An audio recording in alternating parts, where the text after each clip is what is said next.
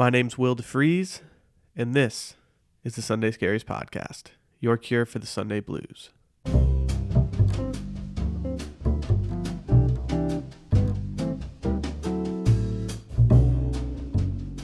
On this week's episode, we're going to talk about the best brunch drinks that aren't Bloody Marys and mimosas, minor things that will amplify your scaries, and the benefit of reaching out to old friends.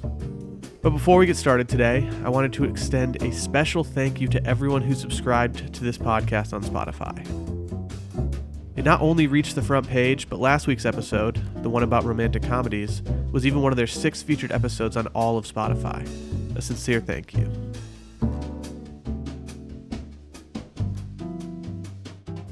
It's just like any other fall Sunday football playing quietly on the TV, or maybe even something you've seen on Netflix a hundred times before. Covered in blankets on the couch, you find yourself getting closer and closer to that nirvana. Whether you're drifting in and out of sleep while scrolling some stupid app or recollecting the night before with your friends in a group text, you're content. And then it happens. Something stirs you. Your thoughts begin to sound a little bit louder. A flood of responsibilities overwhelm you. You're in full blown panic mode. What happens exactly? What's the one thing that can take you from serene to scary? Well, it varies. For me, it all started when I saw a friend knock a glass of water over off the coffee table. He looked totally frazzled, like he wouldn't be able to shake the feeling for hours on end. Ten minutes later, he still had that look on his face, white as a ghost, wondering how such a small misstep could take him down such a dark road. And as my brain began to try to figure out why it happened, I realized that something so small can just be the tip of the iceberg. The shake that brings your entire house of cards down. For me, it all begins and ends with my phone. I'm not sure why, but for some reason my iPhone will slow down a bit. It's nothing I can't fix. Normally it's just kind of, you know, clearing some apps. But while clearing the apps, I see two things that put me in a downward spiral. The first is my banking app. Whether I even log in or not, I at least begin thinking to myself, ugh, I should really check it. Normally, I have a bottom of the barrel number in my head, but at other times, I'll just avoid it completely until Wednesday when I've got bigger things to worry about and it doesn't seem so monumental. While squinting, I'll use Face ID to unlock it and hope that my identity wasn't stolen, or I don't know, someone didn't put a bunch of rounds on me while my credit card was down. The other app, though, is my email. On weekends, it's not always essential that I check my email. It's probably just a bunch of spam from Bed Bath & Beyond or yet another J. Crew deal, as if they aren't always doing 30% off. But even those emails act like a gateway drug, an entryway into the Narnia that is a slew of meeting invitations, things I didn't respond to on Friday before skipping out early, or a check your spending alert from Mint. Right now, I'm lucky enough to work a job that's fairly free flowing and stress free, but even the PTSD I get from jobs past flare up a little bit when I think about the red notification that appears on my mail app. And then there's the camera. Oh, the camera. Kind of like how you're staring deep into your empty soul when Netflix pops up with the Are you still watching prompt? Nothing makes you feel more down on yourself physically than when you accidentally open your front facing camera. Instagram stories, Snapchat, or even just swiping the wrong way on your lock screen all you see looking back at you is your hungover and puffy face with about three chins underneath it. You can try to shake what you just saw, but it just kind of lingers. Diet starts tomorrow, you tell yourself while Chinese food is on the way, but even you know that's a lie, you just tell yourself to delay the inevitable. I mean, hell. Apple's new iOS even makes this more and more likely now that iMessages separates the camera and photo stream options while you're trying to send a photo that group text I just mentioned. And finally, there's the worst case scenario. The one thing that will make your entire life flash before your eyes a phone call from a random number. You can act like your brain doesn't default to someone dying, but you and I both know that you definitely think someone died when you get that unknown number calling on a hungover Sunday.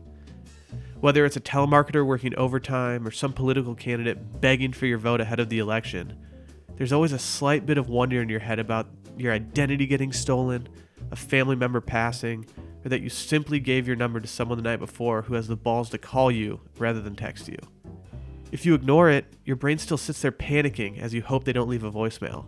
And if you answer, you have that three second pause where your entire life's work flashes before your eyes. After all, maybe the experts are right. We should all just put down our phones for a bit and live in the moment. But if you do that, how can you receive texts from your friends letting you know that you didn't actually do anything stupid the night before? I guess the vicious cycle just continues to feed itself.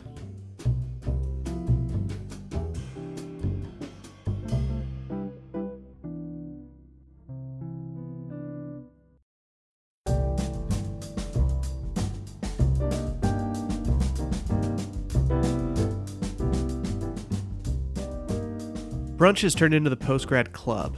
Eventually, everyone reaches a certain age where they're less likely to be able to stay up after midnight without waking up either exhausted, devastatingly hungover, or both. Frankly, I got to the point where I'd keep some in the tank the night before just so I could make sure I could enjoy brunching with friends the following morning. Whether we sought out a make your own Bloody Mary bar or bottomless mimosas for the steep price of about 20 bucks, the decision was always just kind of made for us. Bloody or mimosa, mimosa or bloody but I eventually found that I wasn't sure if either really worked for me. With bloodies, a nap almost always seemed to follow, and with mimosas, my old man acid reflux would kick in before I could even fathom getting to the bottom of the bottomless. I had to turn to other options. I've talked in a previous episode about the almighty savior that is dressed Tecates, but here are some other viable options for those mornings when you feel like mixing it up. Let's begin with the Greyhound vodka with a splash of grapefruit juice. It's the perfect replacement for the fruitiness of a mimosa without the sugar of the champagne. Grapefruit juice, while not all that chuggable, is enough to mask the memories you may or may not have of vodka sodas from the night before. Dangerous? Yeah, maybe a little, but tasty nonetheless. And if you're trying to dress it up, it's fairly easy to turn it into a salty dog by requesting some salt around the rim. Careful though, your face is already puffy enough without throwing some more salt into the mix. And then there's the staple, the michelada.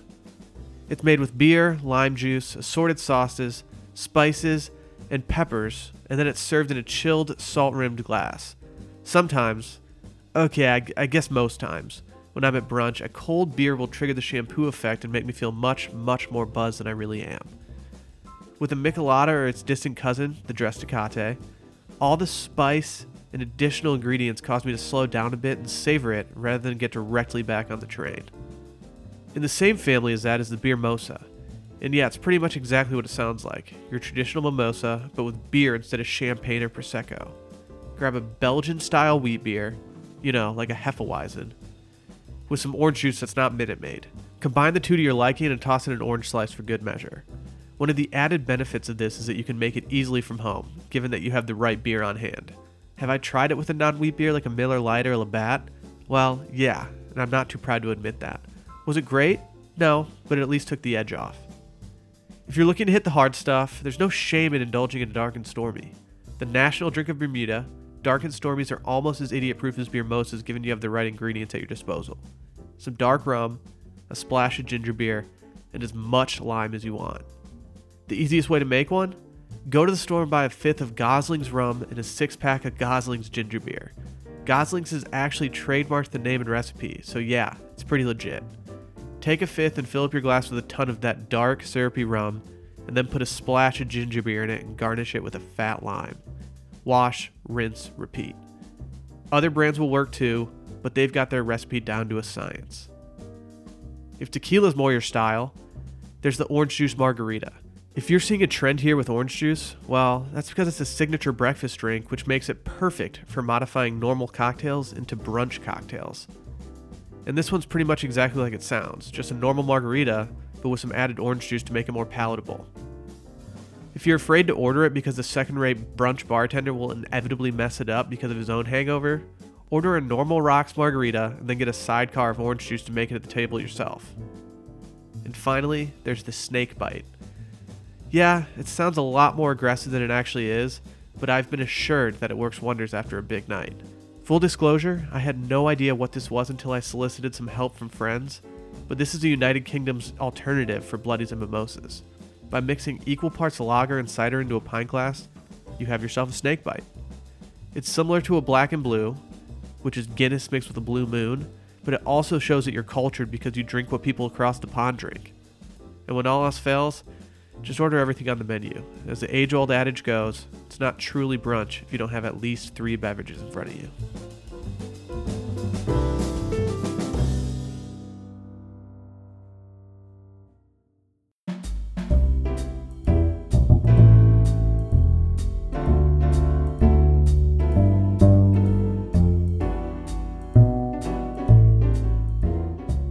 Admittedly, I'm terrible at it and I don't really know why. It should be easy. A simple how are you text can go such a long way. But then something distracts me something on TV, an errand I need to run, an excuse that shouldn't be an excuse, but an excuse nonetheless because I need an excuse. Talking about reaching out to old friends, or even just acquaintances I haven't spoken to in a while. Be it a month, a year, or longer, just anyone who isn't top of mind or part of the regular cast of characters you can normally find atop my iMessages. The other day, I sat at my desk with no pressing tasks in front of me. Sure, I had things I needed to do, but my productivity had pretty much stalled after an already productive day. I'm not sure why I thought of them, but I thought, huh, I wonder how they're doing. Honestly, I think about this more than I like to admit. You know, the few times I go on Facebook, when I hear a song I haven't heard in a while, or even if they're in a dream that I have. But for whatever reason, the other day was different. Rather than just letting them be a fleeting thought, I told myself, just text them. And sure enough, they responded immediately. I'm not sure if I wanted them to respond that quickly, but it was refreshing that they did. And then I responded. And then they responded. And in the span of about five minutes, we had exchanged over 30 messages as if we'd never skipped a beat. This wasn't a best friend or a relative, but simply someone whose well being I genuinely cared about despite the distance that had grown between us. When I moved away from home three years ago, I told myself I wouldn't be the person who never checked in with his old friends. And unfortunately, more often than not, I have become that person. I think in the back of my mind, I've hoped that they'd be the ones who would reach out instead of me having to take the leap. There's always just a guilt that hovers over me for not being outgoing enough to rekindle the old friendships that have seemed to die for no other reason than being aloof or distracted. The conversation I had the other day came to a halt because I had to go to a meeting, but it ended in the best way possible. She simply typed me, later. No guilt ridden text about how I shouldn't be a stranger or false promise about being in touch more often. Just later. And I wouldn't have had it any other way. If any of this made you think of someone, someone you haven't reached out to for a long time and that you feel guilty about, reach out. DM them, text them, email them. Just be careful calling them out of the blue. For all you know, they've lost your number and you're going to make them think a family member died. But either way, I'm sure they'll appreciate the talk, no matter how brief it is. I sure did.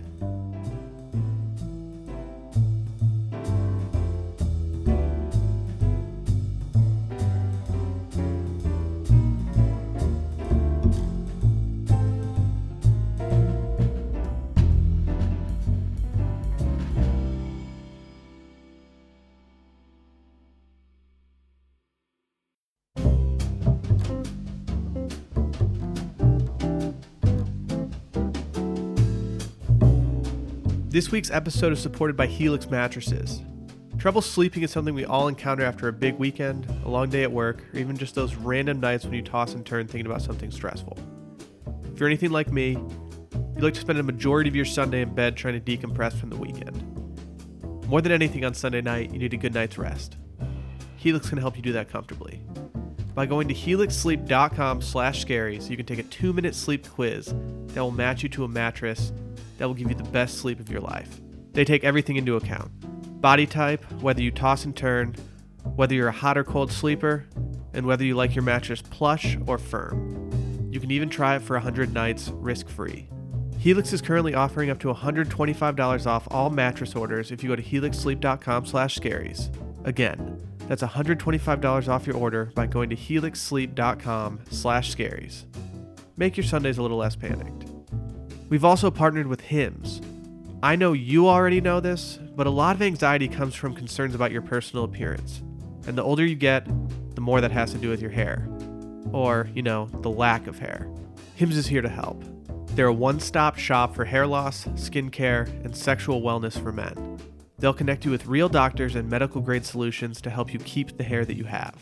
No waiting room, no awkward in person doctor visits.